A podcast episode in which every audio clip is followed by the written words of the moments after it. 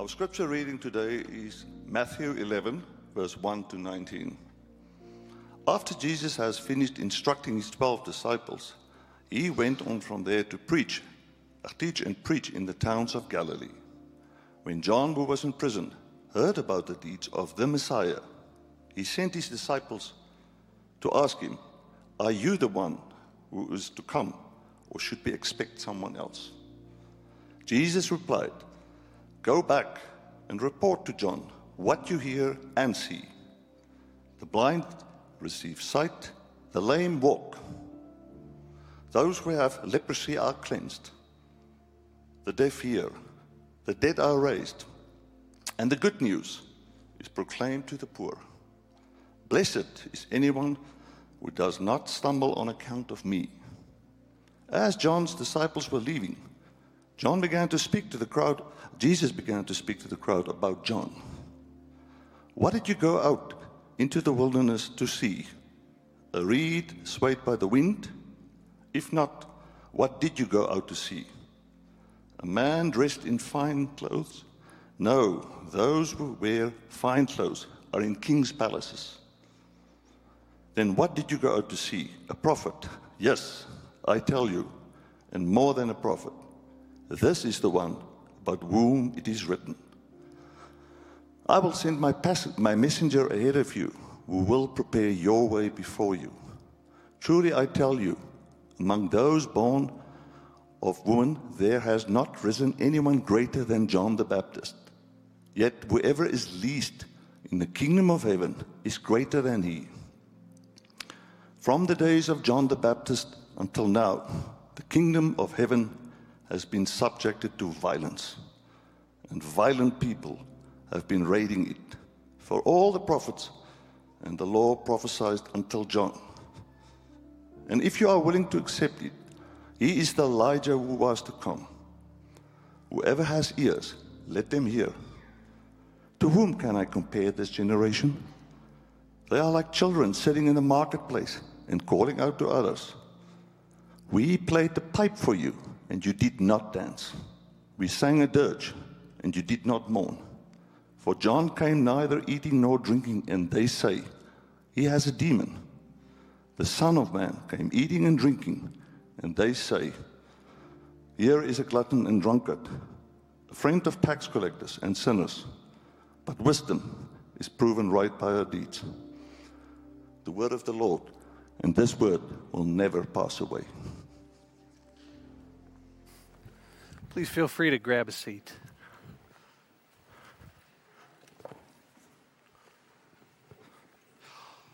There's an unwritten, unspoken rule in what I like to call pastor land. You're going to get to peer behind the curtain. And here's the rule after Christmas, you cannot mention Christmas for at least six weeks. Well, I have good news. Six weeks have come and gone. So I need to do a poll with all of you. Uh, what is the best Christmas movie?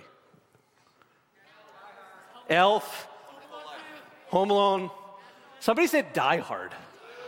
May God have mercy on your soul. And then somebody, shockingly, got the right answer. In the 9 a.m., no one did. They were all wrong. It's a wonderful life. Apparently, I can get some witnesses in the room. It's a wonderful life. It's a great movie. If you've, if you've never seen It's a Wonderful Life, uh, shame on you, and you have homework. But I, will give you a, a, the brief synopsis without spoiling the movie because you really should watch it. Here, here's the synopsis of the movie there's this man named George Bailey. And George Bailey, he, he lives in this run of the mill town with run of the mill people, and it's overseen by sort of this tyrant named Henry F. Potter, not related to Harry Potter. And Henry Potter, he's, he's, a mean man and he controls all the economy in that city and he, he raises house prices and he makes it very difficult for people to live. And then you have George Bailey, who lives a life, not a perfect life, but a, a life of virtue and justice and kindness and self sacrifice. And he, he starts a company to help people get out of these slums. And he's helping people over and over and over and over. And, and he gets taken advantage of. And what's shocking is this George Bailey does everything right. Not perfect, but everything right. And then his life falls apart. And he goes through a sense of vertigo. He loses complete balance. He gets completely spiritually or soulfully or emotionally or psychologically disoriented to the point where he goes, I don't even want to live. I'm going to kill myself. And you could watch the rest of the movie to find out what happens. But hear me. The reason why George Bailey loses grip on the goodness of life is the same reason that you and I do.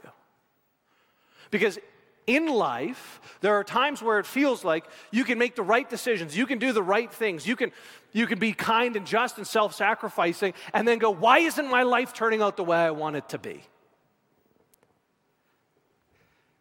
This is a very human problem.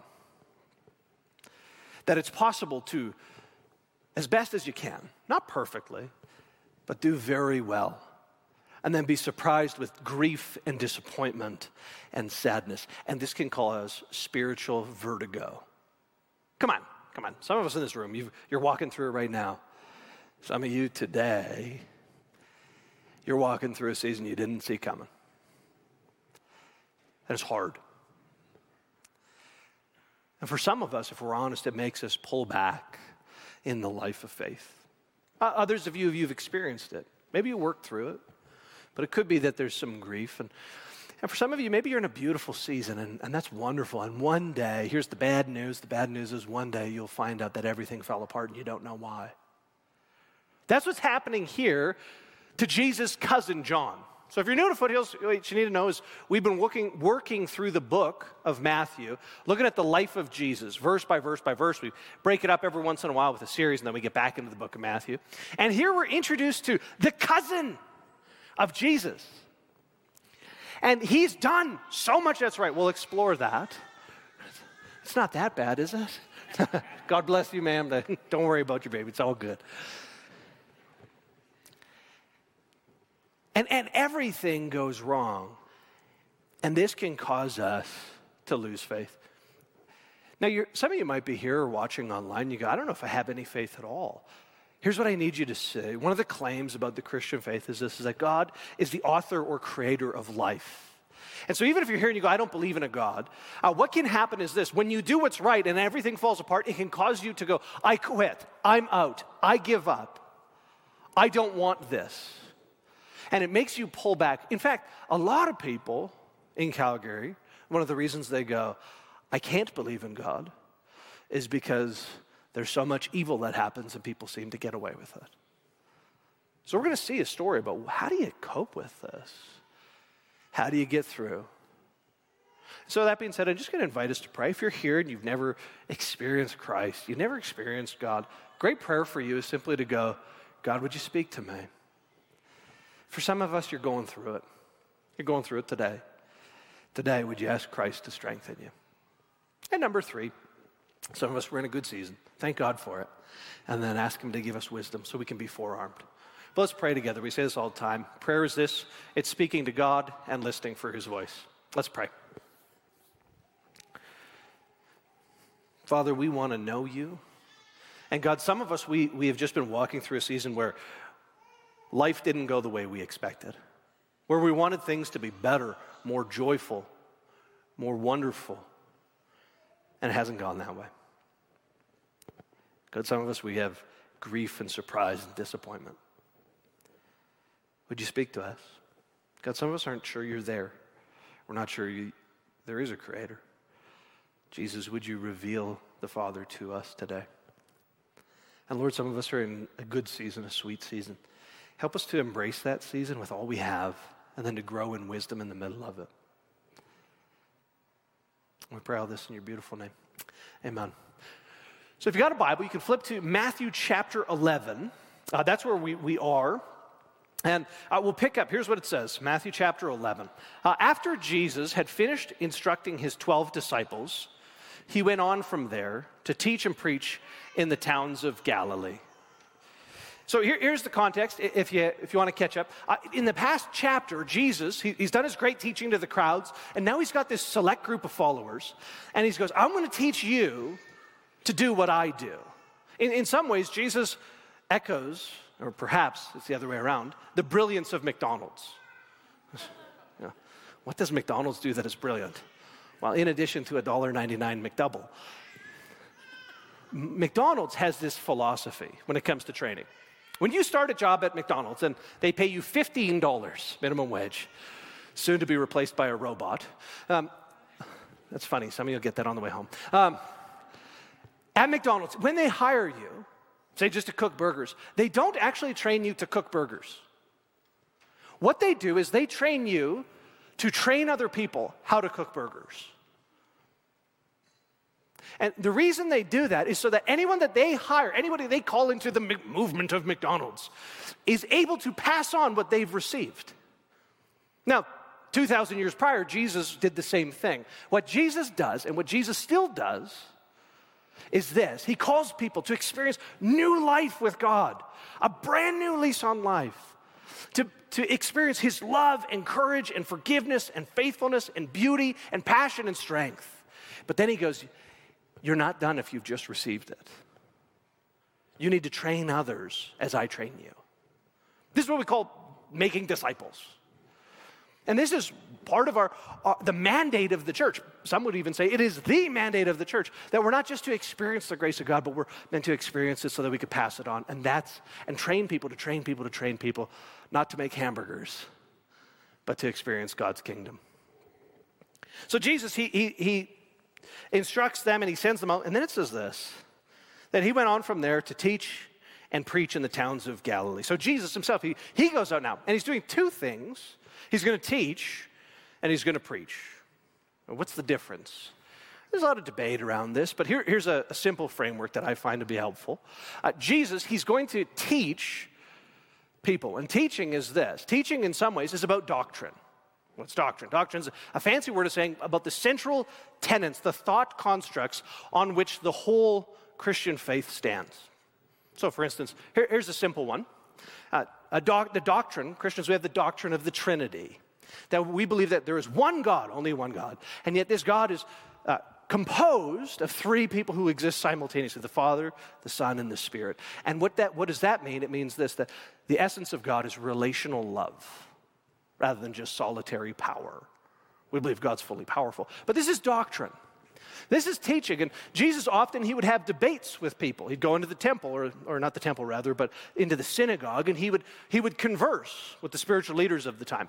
He would ask them questions about the scripture. In fact, he asked them one time about a psalm, and he says, uh, David says, The Lord said to my Lord, Sit at my right hand until I make your enemies a footstool for my feet.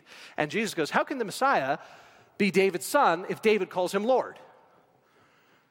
And even some of us are going, I don't know. And we'll get to that someday. But Jesus, he's actually working out the intricacies, the fine details. This is teaching. It's didactic often, it's conversational, it's technical. It's really helpful. We do that here at Foothills, we believe in it. Um, and for some of us, the most exciting thing we could do is, is say this. Actually, for the next three and a half hours, we're going to talk about the benefits and difficulties of Arminianism, Arminianism versus Calvinism. And some of you are like, what are you talking about? Uh, predestination and free will. And some of you go, yes. And some of you go, no. And because we love the no people and the yes people, we try to do a bit of both. So Jesus, he teaches, it's really important. But he also preaches. What is preaching? Well, preaching, in some ways, you'll see this that Jesus, he comes in and he proclaims the good news of the kingdom of God. He proclaims. And, and what does that look like? He talks about what God's kingdom, what it looks like when God gets his way how he rules, and how that applies to everyday life. Preaching is about how it applies to everyday life, the kingdom of God. And so Jesus, he, he's very practical because sometimes it's not, it's not what you know, it's what you experience, what you live into, how you've applied it, how you've worked it into the everyday of your life. So, why, why do I tell you that? Well, here's why. If we're going to train people to train people to experience God's grace, uh, it is going to require both teaching and preaching teaching and preaching. Uh, for some people, they're, they're going to need instruction on what Christians believe. What does the Bible say? They need that. It's, it's rudimentary, it's foundational, it's important. And, and, and every one of us will need and have moments where we go, I need to, to see how this works for my day to day reality and apply it. So Jesus, he's doing that. And then we pick up with J- Jesus' cousin, John. Says this When John, who was in prison, heard about the deeds of the Messiah, he sent his disciples to ask him, Are you the one who is to come, or should we expect someone else? So, quick background on, on who John is. Uh, John, John is a wild man. Like, if you read the book, John is, is wild. He's out in the wilderness, he's preaching, he's out there, he's calling people to repent, he's yelling at people. He's wearing a camel's robe, which is odd, and a leather belt, and he's eating locusts and wild honey. And, and the religious leaders come up to him and he goes, What do you want, you brood of vipers? Which is far closer to a curse than many of us want to understand. What Jesus or what John says, I can't really translate without offending some of us. John is a wild man. And he's out there and, and he is actually preaching hey, we need to repent. We need to turn to God. We need to stop being self reliant. There needs to be this sense where we actually go, there is a creator. Let's get in alignment with him. And he's led this movement. And what's interesting about John is this uh, John was the cousin of Jesus. Uh, John, actually, John the Baptist, uh, in the book of John, written by a different John, he actually, he's the first one He's leading this movement. People are following him. Thousands are coming out, being baptized. He's leading like a re- re- renewal movement in his culture. He's an influencer. Significantly, but in a spiritual and moral and ethical way. And he sees Jesus and he goes, Behold, the Lamb of God who takes away the sins of the world. Uh, John baptizes Jesus. John actually hears the voice of God speaking affirmation over Jesus. And yet, John the Baptist goes, Jesus, you're the one who is to come. Why? John's in prison. Why is John in prison? Well, John's in prison because Herod, who was the regional king at the time, he was sleeping with his brother's sister. And John, John said, Herod, I don't care who you are, this is wrong. This is not right. This goes against God's design. This is evil. And John, John, he's commended by Jesus, the best among the best born of women, which by the way is everyone. Jesus goes, John's the best. And he commends John because John is a man of courage who will speak truth to, his, to power and truth to his culture. And perhaps for some of us today, what you and I need to hear is this it's time for a little more courage. Humble hearts, full of love, and steel in the spine. Because John, John was held high in high esteem by Jesus because he spoke the truth. He spoke God's truth. And he's leading this movement. And then John gets thrown in prison. What does that, have to do with you and I? A couple of things. Number one is this uh, John, very likely, is a better spiritual leader than any of us. Like, if you've been around church for 40 years, you're probably still not John the Baptist. And yet, John the Baptist, hearing the voice of God, watching Jesus, living in the same time frame, being his cousin, watching the movement, having the prophetic impulse by the Spirit of God to go, hey, this is the Lamb of God, he goes, Jesus, are you really who you say you are? What that means is this that there will come a time in some of our lives that is so destabilizing, such grief and disappointment and surprise, that you and I is very normal to go, is God even there? Is he really good? I hear me.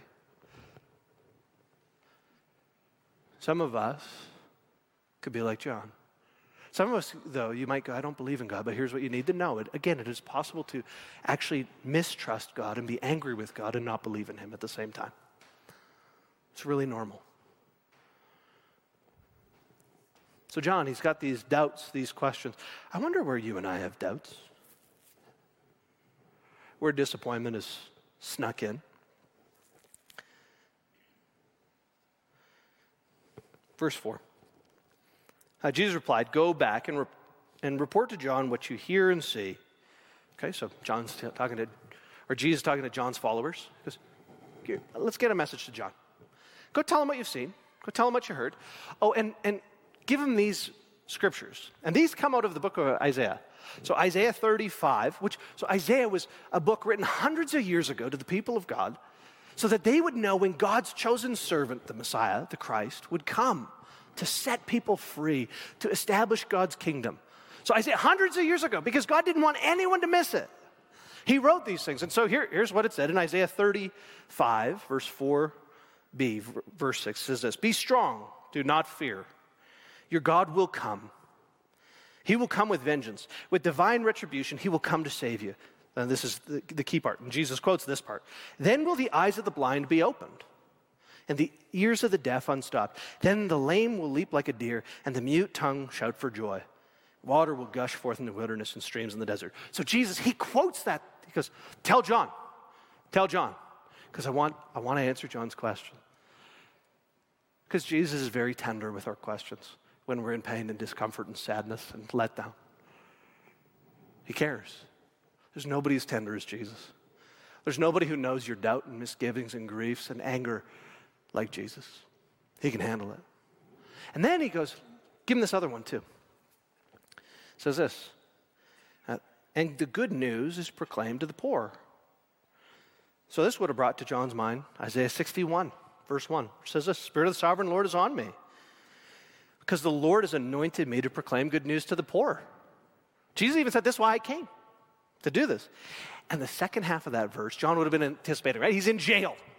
And he goes, "Is Jesus, come on, man. Like, I've seen all this. I've seen what you can do. I've been talking about you. I'm in jail. Things aren't working out. But I know the next verse, when I hear that, he's going to hear, okay, the Spirit, and, and what's going to come next is this 61, verse 1b. He sent me to bind up the brokenhearted. John will go, That's good, I'm kind of brokenhearted. To proclaim freedom for the captives and release from darkness for the prisoners. John's in jail. He's anticipating, he's about to hear, John, you're going to get out. That disappointment you have, it's all going to be resolved. Instead, though, what Jesus says, as he's quoting that verse, he pauses and he changes and he says, verse 6 Blessed is anyone who does not stumble on account of me. What Jesus says is this John, you're never getting out of prison. The Messiah lets people out of prison, but not you. I'll let you out of a different prison. But John is disappointed. And Jesus goes, I know. And I'm not going to change things the way you want me to. Can we just be honest? Sometimes there's part of life that we go, I wish it would change. I wish it'd be different.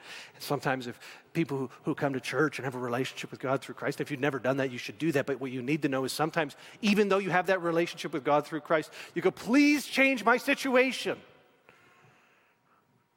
Please fix my marriage. Please give me a marriage. Please give me a career. Please give me more money. Please fix my health. Please change my kids. Sometimes you'll beg God for that, and He go, I can't. And then he won't even explain himself. It's going to happen. That's what he tells John. But then he says this Blessed is the one who doesn't stumble on my account. He gives a beatitude. He gives a blessing. Here's a blessing. Here's what Jesus is saying. There is, when you go through a season of pain and loss and grief and disappointment, there is a blessing that God has for you if you don't stumble. And you can only get it, only get it that way. And so, you know, as a pastor, I, I just hear stories of people whose lives are hard. Things didn't go the way you expected or wanted, and I'm so sorry. And what I need you to know is there's a blessing on the other side. Sometimes this can cause us to lose faith. Where, where have you lost trust? In the goodness of life, which is another way of saying the goodness of God. God is more than just life. He's not just some essence. He's a person. You can have a relationship with him. But he is life. There's no life apart from God. Where have you pulled back? Come on. Some of us, some of us, we used to have this, this great sense of trust in God. For some of us, it was around our career. Like, like some of you, I need you to think back a long time. Some of you are going to think ahead a little bit. You know, God, what do you want for my life? Come on, think back. You're 18, 17, 12, 22, whatever, 46. Middle of your life, you go, what now? And some of us, we had this, this trust that whatever he said would be good and he could just have a yes. And then over time, we stopped trusting. Some of us, we had, uh, this one always is just hard to talk about in church this size. We had trust for what God might do in our kids' lives. Right now in the Harnett house, we got three boys 13, 11, and 10. It's a beautiful season. It's beautiful.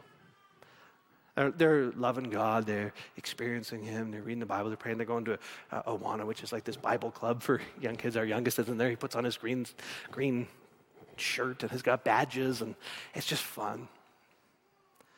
Today, I got great faith that God's interacting with my kids. And I've talked to dozens of you. Where you go? My kids have wandered. Don't lose faith. Don't stumble. Pray, fast, cry out to God, love, serve, trust.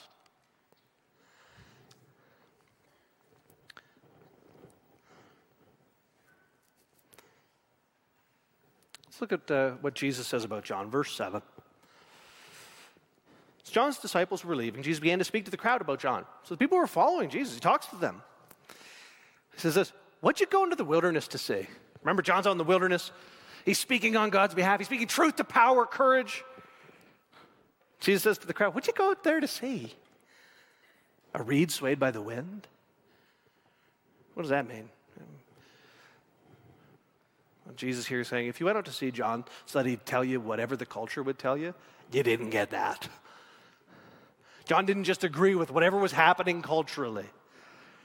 He says, If not, what did you go to see? A man dressed in fine clothes. Some translations will say soft clothes. Did you go out for a little, like a, a warm hug? Did you go just for encouragement? Because if you went to John for that, it didn't go well. He yelled at you, told you to repent, and then said, Get in the water. You need to be baptized, which, by the way, some of you need to be baptized. You should probably do that. Said, No, those who wear fine clothes are in king's palaces. What'd you go to see? A prophet. A prophet was somebody who heard from God and spoke on his behalf. The church still has, in some way, a prophetic function. Okay, what does that mean? Uh, here's what John did John spoke God's truth to his culture and to his time, and he did so with honesty and integrity and humility. Today, the church has that same responsibility. We do that through the scriptures. So here's what it means uh, wherever you and I disagree with the Bible, we're wrong, and it's right. Wherever our culture disagrees with the Bible, it's wrong, and, or the culture is wrong, and the Bible is right. Here's why that's really important because some of us don't like that. Canadians don't like that. Calgarians don't like that. Some of us don't like it. Why is it important that God can say we're wrong? Here's why. If God can never tell you you're wrong, you're only ever listening to yourself. If God can never tell you you're wrong, you're only ever listening to yourself. And therefore, God is not God. You are. And so the church has this responsibility to speak God's truth within the church, and also we have some responsibility to lovingly, humbly, with kindness, speak God's truth into our world. And John does that, and Jesus commends him for it. He says, This is the one about whom it is written I will send my messenger ahead of you, he will prepare the way before you. And then he says this fascinating line Truly I tell you, among those born of women, everybody, there's not risen anyone greater than John the Baptist. It's kind of cool what Jesus says about John when he's not in the room. I wonder what the Lord would say about you when you're not in the room. An interesting thought experiment. Probably be something interesting to pray into. Probably be far more encouraging than you or I think. He says this, he, whoever is John, there's no one greater than John the Baptist. Yet whoever is least in the kingdom of heaven is greater than he. What? Jesus goes, John's the best. Nobody like John. But anyone in the kingdom is better than John. Yeah. How? Here's how. Uh, there are different classes for things. Let me give you an example. In the greatest Christmas movie of all time, It's a Wonderful Life, Henry F. Potter rides around in a beautiful carriage. And there's a perspective from heaven, and these angels are talking. This one more naive angel goes, oh, Who's that? Is that a king? And they go, No, it's Henry F. Potter, the meanest man. Anyways, the carriage is beautiful. It's absolutely brilliant, super nice. But it's not a car. See, the best carriage, it's an old class. So even the best in that class is not as good as the worst cars of today. Now, some of you might disagree. You go, I'd take a carriage over my car. We will pray for you. But a car is superior to a carriage every time. Every time. The worst car. I was going to mention one, but I won't. the worst car is better than the best carriage. Okay, what does that mean? John was the best person, the most righteous, the most courageous, the most truth telling, the most wonderful. He just, he just did what God wanted. He wasn't perfect, but he did it. And he had a moral record that, that he had. And here's what Jesus said. And I'm, I'm going to preach now, okay? It's going to be a little passionate, exciting, hopefully. So, but John didn't have what anyone in the kingdom of heaven has. To become a part of the kingdom of heaven, here's what you do you go to Jesus and you go, Jesus, I want to be connected to God. I don't have any way to make that happen. I don't have a good enough moral record. Because if you say I got a good enough moral record, then God will judge you on your moral record, and it won't be enough. But you go, I'm, I'm, I'm spiritually, cosmically bankrupt. Help. And he goes, I will. And you're in. And what happens? What happens when you enter the kingdom of heaven is this God does two things for you. The first is this the Bible says this that when you come into the kingdom of heaven through Jesus Christ, who gave his life for you and died in your place for your sin and rose victorious over all, all of evil and Satan's sin and death. What happens when you get united to him? Here's what happens. First thing, the Bible says this that God separates from you, as far as the east is from the west, all the stupid decisions you've ever made, all of the dark things you've ever done all the lies you've ever told, all the meals of gluttony, all the foolishness, all the debauchery, all the slander, all the gossip, all of your sin. He goes, That's not you. He just separates it. That's amazing. Furthermore, furthermore, this is the best part. God does something you and I cannot do. See, here's, here's what happens. I, am married to my beautiful wife now for 14 years. She's great. Now, in our marriage, she's done like six things wrong. Last week, on Tuesday. No, just, she's in the room. It's fine. It's fine. She's done some things wrong. They've hurt me. I've forgiven her. Here's the problem I still remember. She still remembers. I've hurt her. Here's what God says I remember your sins no more. No more. And some of you, I just need you to believe that today. That when God looks at you, He goes, all the flaws, all the failures, all the stupid stuff you did last week, yesterday, last night, a month ago, 10 years ago, 27 years ago, I don't remember it. That's not you. I don't, I look at you, I don't see that. So you're like free, free, free. You don't have to pay God back. He doesn't remember you owe Him anything. I mean, that's good news.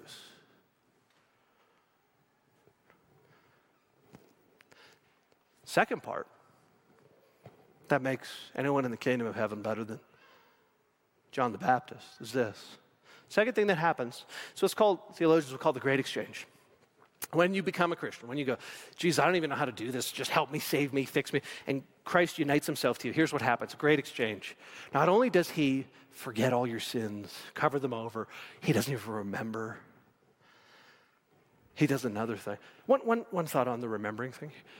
Uh, here, here's what I need some of us in this room to do, some of us watching online. Some of us, the problem is God's forgotten our sins, but we remember. And so we've come to Christ and we still are operating as though we need to pay God back. And that will always distort your relationship with God. Stop paying Him back, start living in His freedom, please, in Jesus' name. Second thing He does is this not only does he forget all your sins, he gives you the perfect record of the life of Jesus. That you're actually given what's called the righteousness of Christ, all, which means this all the goodness of Jesus, all the good things he ever did, get credited to you. And so you're like cosmically rich. Let me give you an example. Suppose we grabbed any one of us out of the, in this room and said, You're going to Dubai. I'm, I'm sending you there. You're going to Dubai. If you've ever been to Dubai, it's like the future. It's unbelievable. And everyone is rich, and you feel incredibly poor. Some of us could afford Dubai for two and a half seconds. Some of us, two and a half years. It's expensive. Everything's expensive in Dubai. Everything. So you show up, we drop you in Dubai, any one of you, and you go, That's cool, I'm here, but uh, I'm still broke.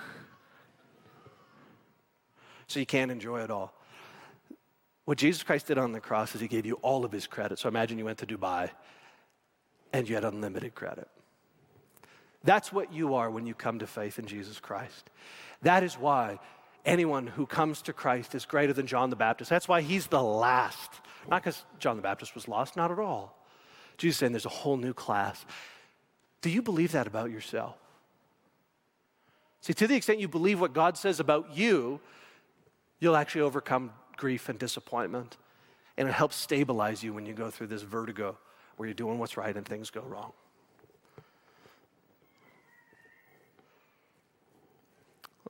Let's close.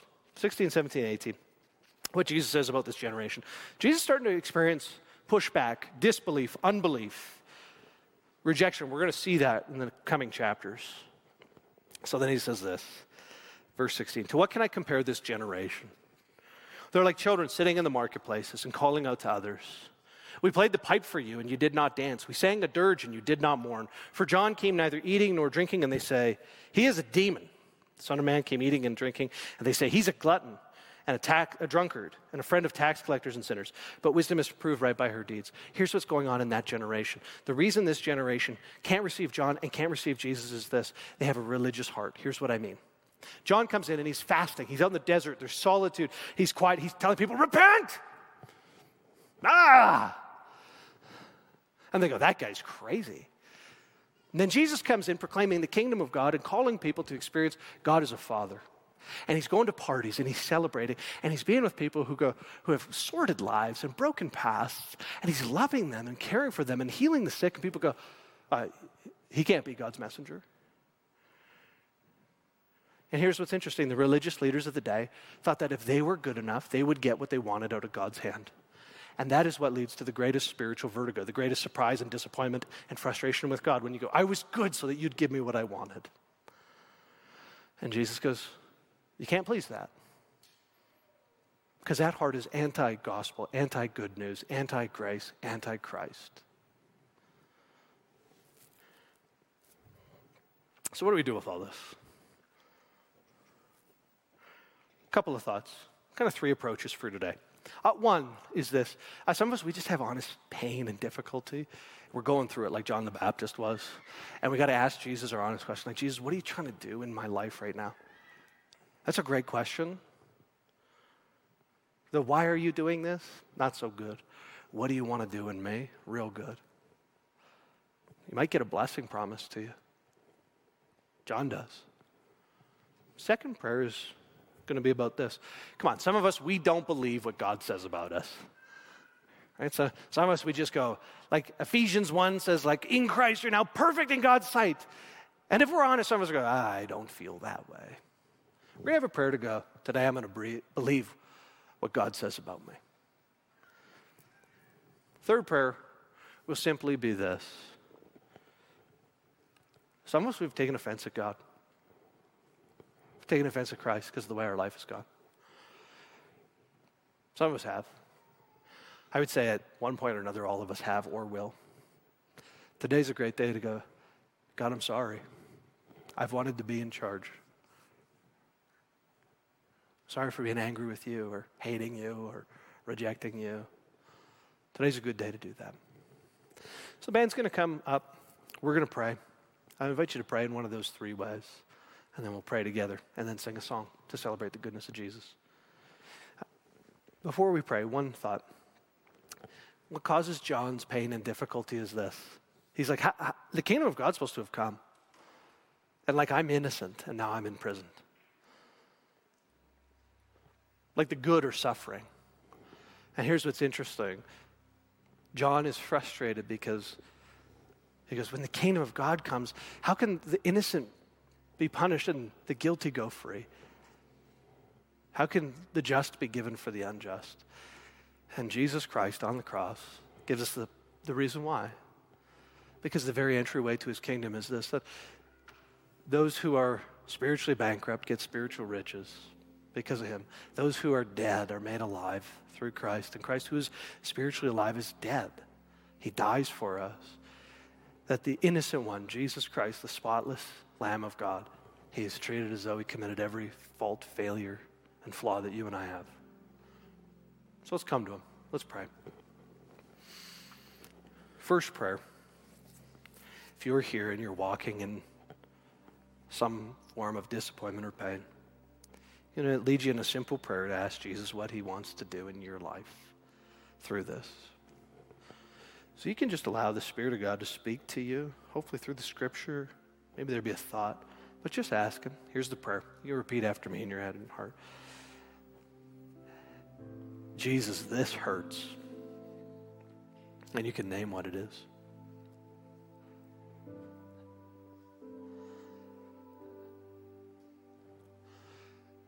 And Jesus, what are you trying to do in my life?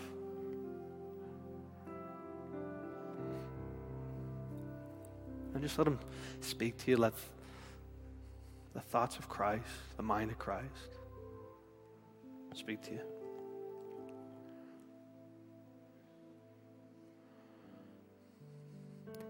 The second prayer is for those of us who struggle to believe something that God would say about us.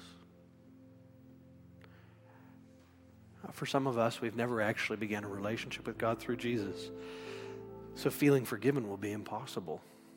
Today would be a great day. If you're here and you've never embraced faith in Jesus, here's a simple prayer for you Jesus, I want in. Have mercy. But then for each of us, there's usually an area where we don't trust Him, or we don't believe what He says about us. So here's the prayer for you. You can repeat in your head and heart Jesus, I failed to believe. And then you can fill in the blank. For some of you, be that you love me, that I'm forgiven, that you can heal me, that you have a purpose for my life. So fill it in.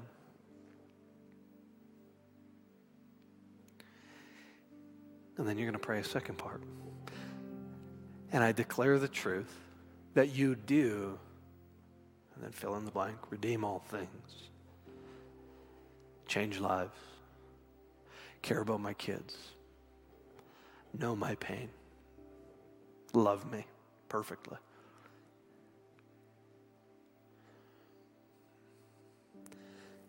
Third prayer. Just a simple prayer at turning. Some of us are angry with Christ. Some of us are angry with God. Some of us hate Him. Today's a good day to go, I'm wrong. It's the right day to do it. If that's you, here's the prayer Jesus, I'm sorry. I'm so sorry. I've been angry with you about my life.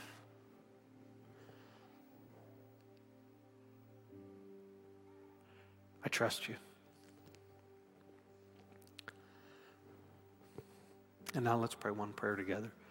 Jesus, we thank you that you know the sorrows of our heart, the disappointment, the grief, what destabilizes us, and you're tender with us. We thank you that you lived a perfect life. We thank you that because of your work on the cross, that God doesn't even remember our, our faults or flaws or failures anymore, that we have been separated from our sin as far as the east is from the west. We thank you that, that you have given us your perfect record. We thank you that you have sent your Holy Spirit. We thank you that you have called us and you want to train us to help other people encounter your grace. And God, we thank you that you change lives. And Lord Jesus, we love you and we honor you and we worship you. And all God's people said, Amen.